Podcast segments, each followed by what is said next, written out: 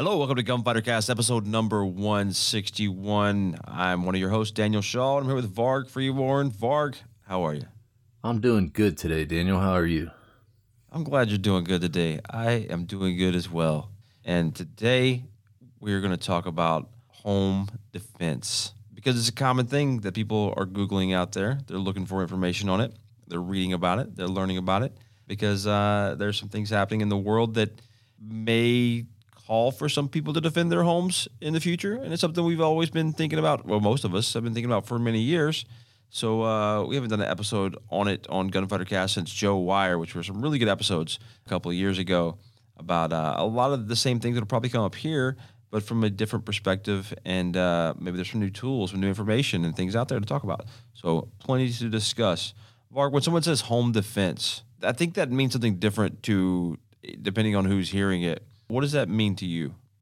Well, basically, it means defending one's home, where you live, where you sleep at night, where your family lives, where usually everything you care about is going to be. So it's probably the most important structure that you would have to defend and the one that you spend the most time in.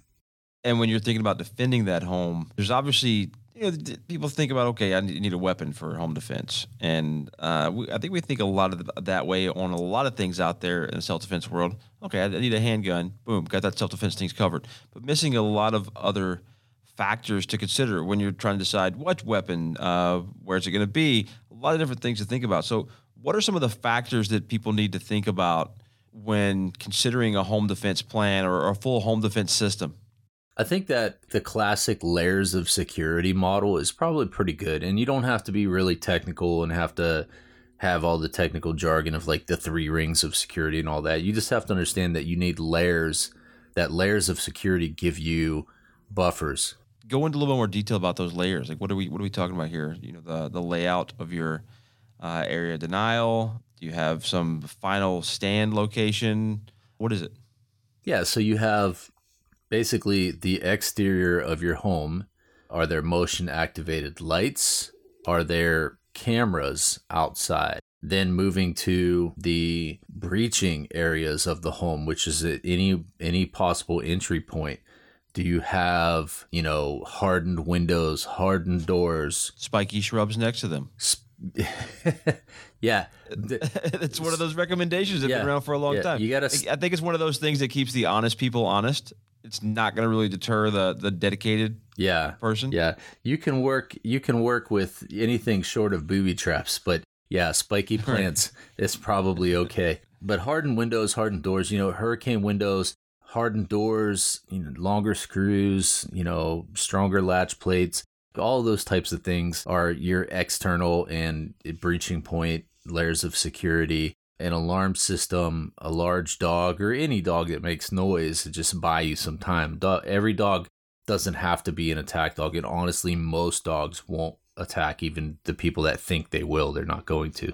So anything that buys you time is excellent for your external and your outer layers of security. That's going to give you that buffer to set up your plan, which is where you begin to consider what weapon, where you're going to set up at, where you're going to create your area of denial and make your stand at, and where you're going to pick the fight to be.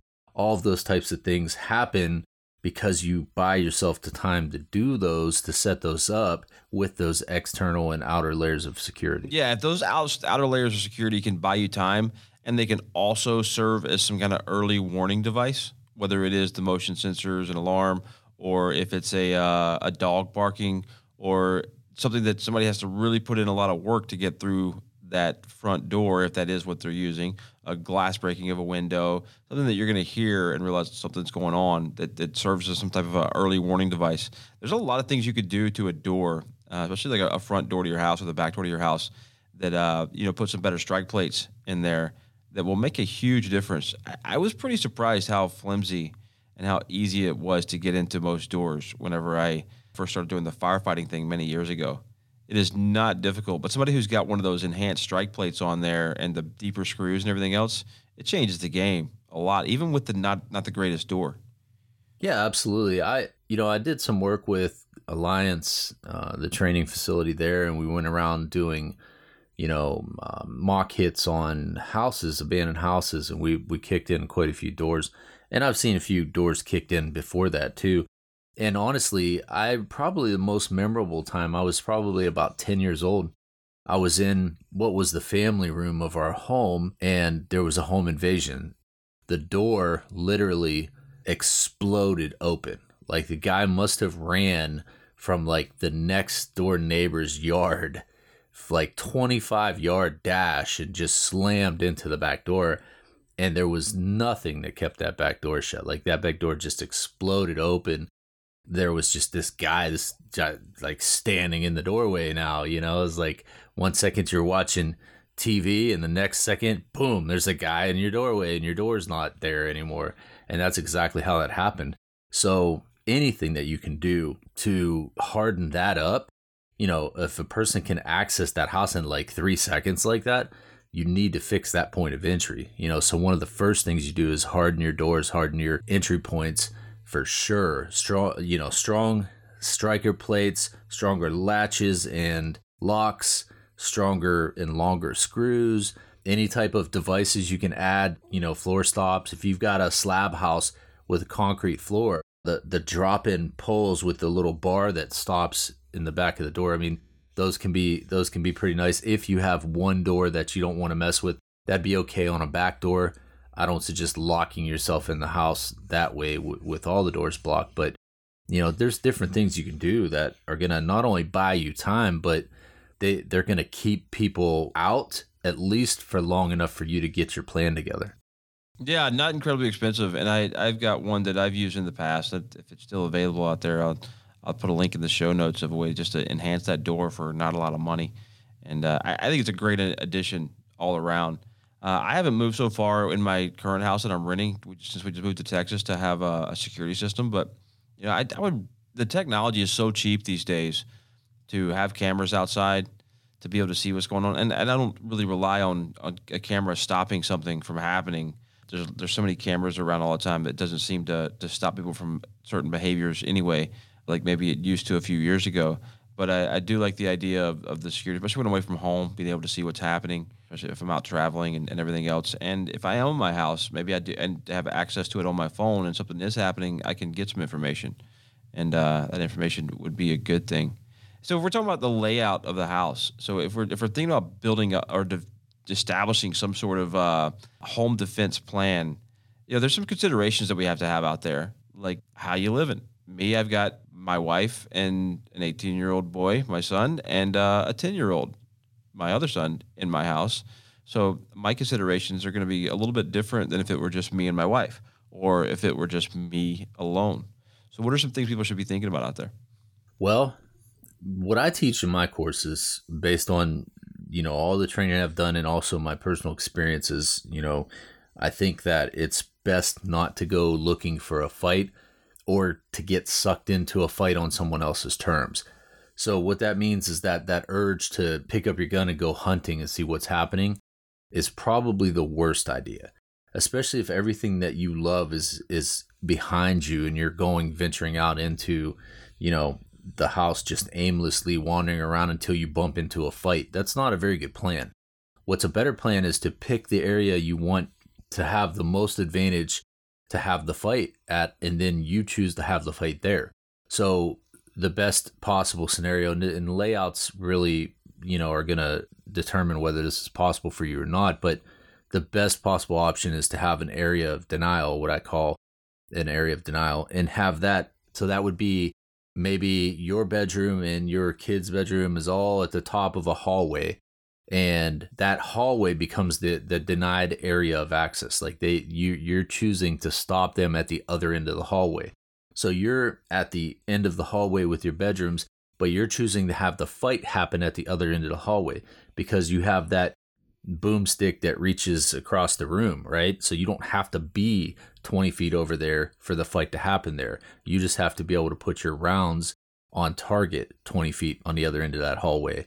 And that's where the fight takes place. And then it's much harder for them to come through that area if you do positively identify an armed and dangerous intruder coming around that corner.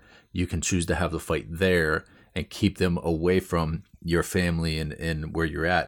You also need to consider when you set up that area and you anticipate having a fight in that area, you don't want your backstop to be the neighbor's house or bedroom on the other side of the wall or uh, your kid's room, and you don't want the area that you're standing in to be backstopped by your family's occupied space, right? You want to be able to have, if there's missed rounds in that fight, and there's going to be at least at least on his end, right? They're going to fire and miss, and when they do, you don't want to be standing right in front of your family. Like you want to have this, you need to set these areas up in a way that determines where the angles of fire are, where the missed rounds would go, and also with enough space to keep them away from you and your loved ones and have that fight happen away from you. Pre plan a fight that, that I think both of us talk about in training classes a lot, uh, where I'm establishing myself, I am in the most dominant position in terms of vision, uh, information gathering, fields of fire, and I'm where I would be engaging someone would have them in a less dominant position, a place where maybe they're channelized, they don't have appropriate cover with respect to foregrounds and backgrounds and backstops for my side and and their side. So knowing that stuff ahead of time and looking at it at a good location and finding it is it's just it's basically pre-planning for kind of the same things we train for and, and think about out there on the square range or in the shoot house and force on force, whatever we're doing. It's just the same fundamental safety and, and good fighting principles apply. Absolutely. And, and one of the myths that you don't want to fall into thinking is that you're you're at somehow uh, at a an automatic advantage because it's your house and you know the terrain. Like that's a ridiculous line of thought. And the reason I say that is because it's not like your house is so incredibly different from everyone else's house. Like everyone has doorways, couches, furniture. We all have our houses set up in a very similar way, meaning that there are places to sit and there are places to walk. And that's pretty much it. So when you have walking spaces inside of a house, they're always going to be very similar.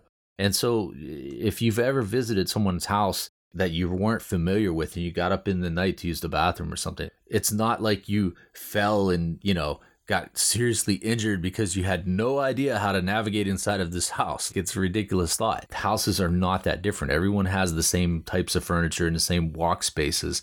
And it's not that hard to navigate those and understand intuitively that a doorway leads into another room and then there's going to be spaces to walk and spaces to sit. Wow, that's how it works, huh? That's how it works. All right. So, how would someone look at their house and say, look, this is probably my best place to set up my area denial. This is where I should go because it's this room. Maybe it's the child's room. Maybe it's your your master bedroom. Maybe it's the best place where I can gather all the members of my family there the easiest, but it doesn't actually be the best location. But given the time I may have available, this is it because I know I need to get my infant and my three year old over here. Uh, it'll be a lot easier just to move here with the rest of my family. Does that make sense? So where how we're we choosing our, our location to set up that area denial? And how are we positioning ourselves? First of all, you have to have everything you care about behind you, right? So that's a, that's a requirement. So wherever you set up at has to be in front of your family between them and the and the entry point that you're going to be defending from. And you have to have your your position set up in a way that puts you at an advantage in terms of visual before they have a visual. So I always talk about trying to use cover so that you can have muzzle and eyes on the other end of the hallway or the or the opening where they're, they're likely to emerge from. And you have time to positively identify them before they actually get a full picture of where you're at in that hallway. And all if all you have are muzzle and eyes sticking out then it takes them longer and you're much harder to see than if you were like a whole body or half a body standing there. So, proper use of cover would be a requirement. Having your family behind you would be a requirement and not directly behind you because the, the angles of fire and, and missed rounds, you want to make sure that nobody's endangered by that. And then you have this space that they need to come through, but in order to come through it, they would have to come through your superior position of firepower. And that would be incredibly overwhelming and difficult for them. And in most cases, you could at least discourage that fight from happening, if not ending the fight very quickly from a position like that. When you talk about cover, you know, there's not a whole lot of things in a house that provide really good cover, particularly toward rifle caliber rounds. But there are some things. What are some ideas that that uh, that you've seen people use or that you've used yourself or recommended for making sure you have cover? When we talk about cover, I'm talking about things that actually stop bullets, not just provide concealment. But we do often see concealment acting the same as cover out there in dash cam video, in closed circuit TV video, in cell phone footage. Just the fact that they can't see the person, it's often that they're not shooting them through something that their bullets would easily pass through. I don't know if that's television conditioning or what but uh, we do in a lot of cases see concealment acting the same as cover, more like a, a, psychological cover, I guess you could say. One thing I've used often is my my gun safe, yep. right? So the positioning of my gun safe would be very at least where a place where my family would be behind that, right? There there's ex- pretty effective cover in that. That's a a pretty large safe, and it's very unlikely that a round is going to travel through that safe uh, very unlikely. So that's one thing that I think people can use if they want to, but uh, instead of standing like don't do the obvious things like stand on the other side of a hollow core door or you know things like that that are just drywall and two by fours or doors that have you know just a skin on each side and there's just a little board in the center of it holding it together like most residential in, internal doors are like that. So anything like that is just going to be like paper to a round coming through. But doorways, you know, the the the edges of the doorway, you know, where the uh, where the wall meets the door frame, things like that. There's a little more wood there. There's a little more. Nothing is going to stop a bullet, but you can definitely discourage the energy of one with a couple of uh, a couple of boards and things like that. And the best the best case scenario is you're going to have to put rounds on your target unless you have a gun safe set up in the corner where you're using it for cover, then you are talking about concealment versus cover. And that's going to be an issue where you're going to have to just shoot the guy before he shoots you. And that's all there is to it. Unless you want to take the time to put up something in an area like a gun safe that's going to give you that that ultimate ballistic coverage. Yeah, I would go another step and put some some steel in the wall there or something. Who knows? I've got some friends who've done some pretty creative things for home defense type stuff, but they also have a lot more assets than other people like the working in the, the steel industry and, and welders, and they come up with some some pretty crazy stuff and redo their houses. And I've seen uh, some pretty robust safe rooms that also serve as uh, tornado shelters in um, in Kansas that are that are pretty impressive that, that people are using for double as their home defense and for tornado shelters, which you definitely need tornado shelters living in that part of the world. You can't have a home defense discussion on the internet without talking about gun choice. It's just one of those things that has to be present. What do you teach people and recommend when people people ask you what kind of gun should they have for home defense? Well, you know, that's a little bit of a personal matter, but as a recommendation, I, I start with, you know, the the AR is a very easy weapon to handle and ballistically it's very it works very well inside of structures especially if you choose the right type of ammunition for that. It can lose a lot of its mass going through walls and things like that so it doesn't have as much over penetration choosing the proper ammunition of course. Now if you're choosing you know armor piercing rounds and you've got steel tip this and that, then you're going to start having over penetration issues. But typical 55 grain XM 193, the drawbacks with a weapon like that, you know, first of all, the, the, the sound pressure is going to be immense, especially if you're in a hallway and you don't have ear protection on. You're going to deafen yourself very quickly with, with something like that going off in a closed space. So anything like that is going to have its its pros and its cons. A pistol can be very effective. But again, it comes down to experience and how much you have trained with that, being able to handle that. A pistol is a pistol can be pointing in any direction at any time. And if a situation gets chaotic, you have to know where that pistol is pointing. And it's very easy to spin around with that with that weapon up. And you know, a lot of folks might hear this and, and not really get what's going on right here, what, what you're talking about. We see it every single weekend out there on the range in a class, it is so much easier to be dangerous with a handgun as far as your safety and safety of people around you than it is with a rifle. It is much more easy to be safe with a rifle than it is with a handgun as far as, you know, safe weapons handling of not injuring the people that you bought that gun and you own it to protect. The rifle is much easier. It is much easier to be accurate with the rifle than it is with the handgun, but it's also heavier. Yes. It's harder to, to grab that gun and employ it and carry my child at the same time. if I'm trying to get to my, my area with my children, whatever it is. There, there's some things to think about mm-hmm. there. But if you have a, a very distinct lack of training with a handgun, then you know the handgun may not be the best choice. I think is what you're saying, and I, I agree with that. Yeah, yeah, I think the rifle's easier to handle. I think it's it's easy to be accurate with and it's very effective and it also has some other benefits, you know, as far as penetration goes. But again, you know, it's heavy, heavier, it's loud. Uh, it's not easily manipulated or handled with one hand. But on the other end of it, if you don't have specific training with how to handle a pistol or a handgun in a chaotic or stressful situation, then that's something you really need to think about there too, because it's it's very easy to lose control or lose track of that weapon in your movements and people don't understand what that means. You're correct. I think that's that's probably a good amount of people are just perplexed by that statement but if you go and spend some time in a range or or at least attend some type of cqb training it'll all click to you and the light bulbs will go off for the first two days and you're like oh wow i had no idea how easy it was to lose track of my weapon or lose track of what i was doing or not understand all i needed to do was open this door and i had so much on my mind that i couldn't even get that done Opening that door just got really hard. yeah exactly We did not talk about shotguns. Look, people get angry at me all the time. I love shotguns. I used to carry a Mossberg 500 doing VBSS in the Marine Corps back in the day. Love me some shotguns, but unless you're shooting non-lethal ammunition or breaching doors, for me personally, the shotgun doesn't really have any place in my life anymore. i agree i agree Wow, that's interesting. I didn't think anybody else would agree with me on that one. i do actually So, but a lot of there's this this whole misconception. People are like, oh, just get a shotgun and you don't need to aim it.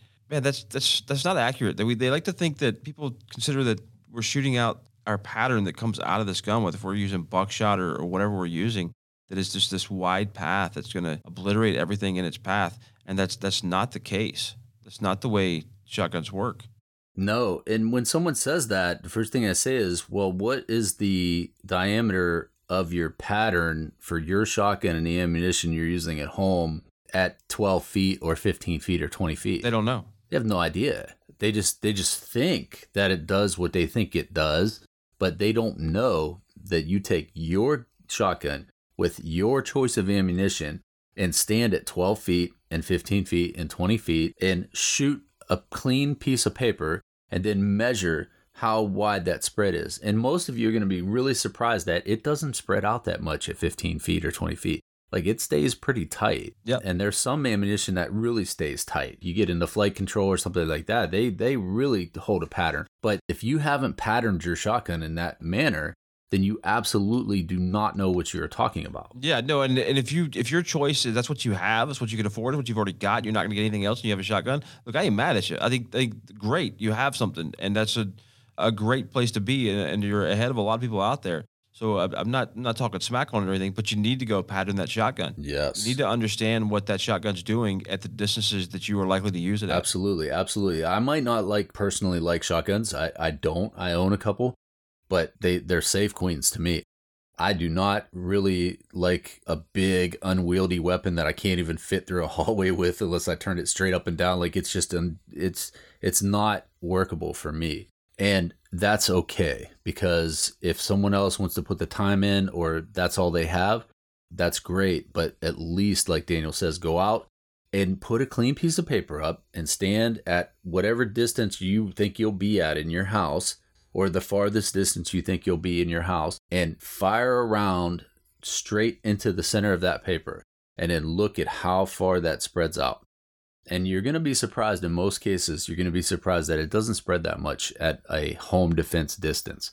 And when you realize that, you realize that you have to be accountable for where you aim and where you shoot You have to be able to shoot the weapon, you know, with some proficiency. You have to be able to put the round where you want it because it doesn't just spread out. And the other thing that is pretty important about the shotgun is the double aught buck. If you think about that, this what is that like uh eight or nine pellets that are basically 39 or 38 caliber rounds that are just flying through the air and over penetration is a gigantic consideration for a weapon like that a 12 gauge double aught buck will send 38 caliber pellets through three or four rooms and exit the house in most you know standard US residential structure and so if you do miss that's a tremendous amount of light. That's like firing, you know, seven or eight 38s at the same time in a random direction and, and seeing what happens. Like you have to be accountable for your rounds, know what your spread is, know what the pattern's going to be at certain distances, and be able to use that weapon well enough to know that you're not just going to send rounds off into your neighbor's house. For simplicity's sake, I tell people whether you're using 9mm, 5.56, double aught buck. Don't really care. I do not recommend birdshot. It's for for shooting birds uh, and clays. I expect your round, whatever you're going to do, wherever you're going to fire, expect it to go through five walls. Whether it's your five walls or somebody else's five walls, or yours is three of them and somebody else's two walls, expect at least five walls. So that whatever round you're choosing, there's not any magic bullet that stops at sheetrock, but ends a bad guy's life or, or makes him changes his behavior very well. That that magic bullet doesn't exist. So have a good backstop and know where your round's going to go and have your with your whole area denial set up in the right location. Absolutely, good advice. Put a bookshelf in the back of that to reduce the the chances of, of rounds passing through. Whatever you can do to create a backstop on the the bad guys area where you'd be firing as well. I, I'm a believer in having a light. Uh, if it's a home defense gun, it needs a weapon mounted light on it. I'll have a handheld on my nightstand. They're ready to go, but uh, I will also have a weapon mounted light on my handgun used for home defense and on my rifle. What say you, Varg Freeborn? I agree 100%. Uh, weapon mounted lights for inside the house is mandatory. There's been so many cases throughout history where armed citizens have killed loved ones in their homes because they didn't realize it was their loved one. And I, I, just, I can't think of a, a bigger nightmare than me hurting a family member or killing a family member because I wasn't able to, or I chose not to positively identify what I was going to put a bullet in. This is a grave responsibility when you take a firearm in your hand in the darkness at nighttime with your family around because you think you have an intruder in your house. Have got to know where every single family member is and where every single bullet is going. Fully agree. Another thing in that um, we I have these all over my house. We have three locations with medical kits in my house that are like trauma kits, and then you know there's medicine cabinets for all the minor boo boo stuff and you know Tylenol and band aids and all that other stuff. But like legit stop the bleed trauma kits in in three locations in the house in each car. We we have a, a pretty heavy, I guess, medical family with me and the wife practicing and training some some medical stuff to make sure that you know we're ready if, if somebody sticks their hand through a window or if there's a shooting, uh, anything like that. So having medical kits staged, having some way to um, you know typically we have our phones in our, our bedrooms, so but having a phone so you can call nine one one would be definitely a consideration. What other considerations are out there, Varg? Understanding where your family is going to be and just get them to a point where you can uh, get them in place for whatever your plan is. I think that's one we didn't talk about, and it's probably a really important one. And one of the rules that I typically say is you want to try to have your plan down to about a 10 second execution. So I know that's a really lofty goal for some people. And depending on your layout of your house and how far your kids away, it can be pretty difficult to accomplish. But the reason I say that is because after analyzing a fairly decent amount of home invasion tapes, it seems like from the first kick to the point of fully breached inside of the house is about 10 seconds. And within 10 seconds, most doors seem to be breached by the average uh, home invader. So at best, without hardening your doors or anything, at best, you're looking at a 10 second uh, window of time that from the first bang to having someone in your house. And so having that put together, understanding where your family needs to be, having them understand that if you, you know, hit you come in and you're you're snatching them up in the middle of the night that, that they have down what it is to do automatically like oh something's wrong go to this room, you know, or go be with mommy or something like that. Like you got that stuff down pat so that when you put this into action, It's been rehearsed. yeah, you're not looking for your gear, you're not looking for your light, you're not trying to strap your light back on your rifle. Like none of that is taking place. Everything is ready to go. The family is ready to go. Everything's in place. And then boom, you're in position and now the fight can come to you and you're absolutely ready. A lot of good information. If you got any questions, drop them in the comment section under the show notes here. And you can always reach out to me and Varg anytime. Uh, Varg, anything else to add that we left out? I know obviously you can't cover everything in home defense in like 34, 35 minutes, and uh, it's just never going to happen. Definitely some good things to think about for people out there. Any last things to add?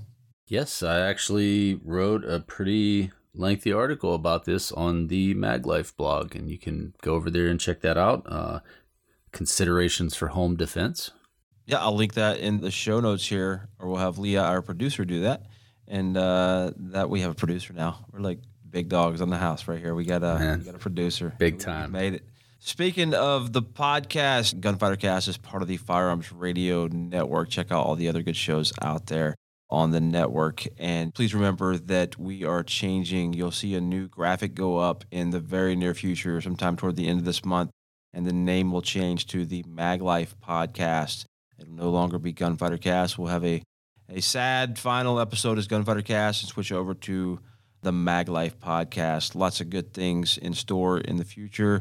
And uh, we're on a nice little run here of episodes every week. Guys, thanks for joining us. Thanks for being a part of the crew here. If you have any questions, we love them. We love new topic ideas, new new concepts, new things to discuss on the podcast without me and Varg having to think of them. So jump in, start uh, communicating with us, whether it's on the comments on the blog or through either one of our Facebook pages. I'm Daniel Shaw 0369 on all social social media. Varg is Varg Freeborn.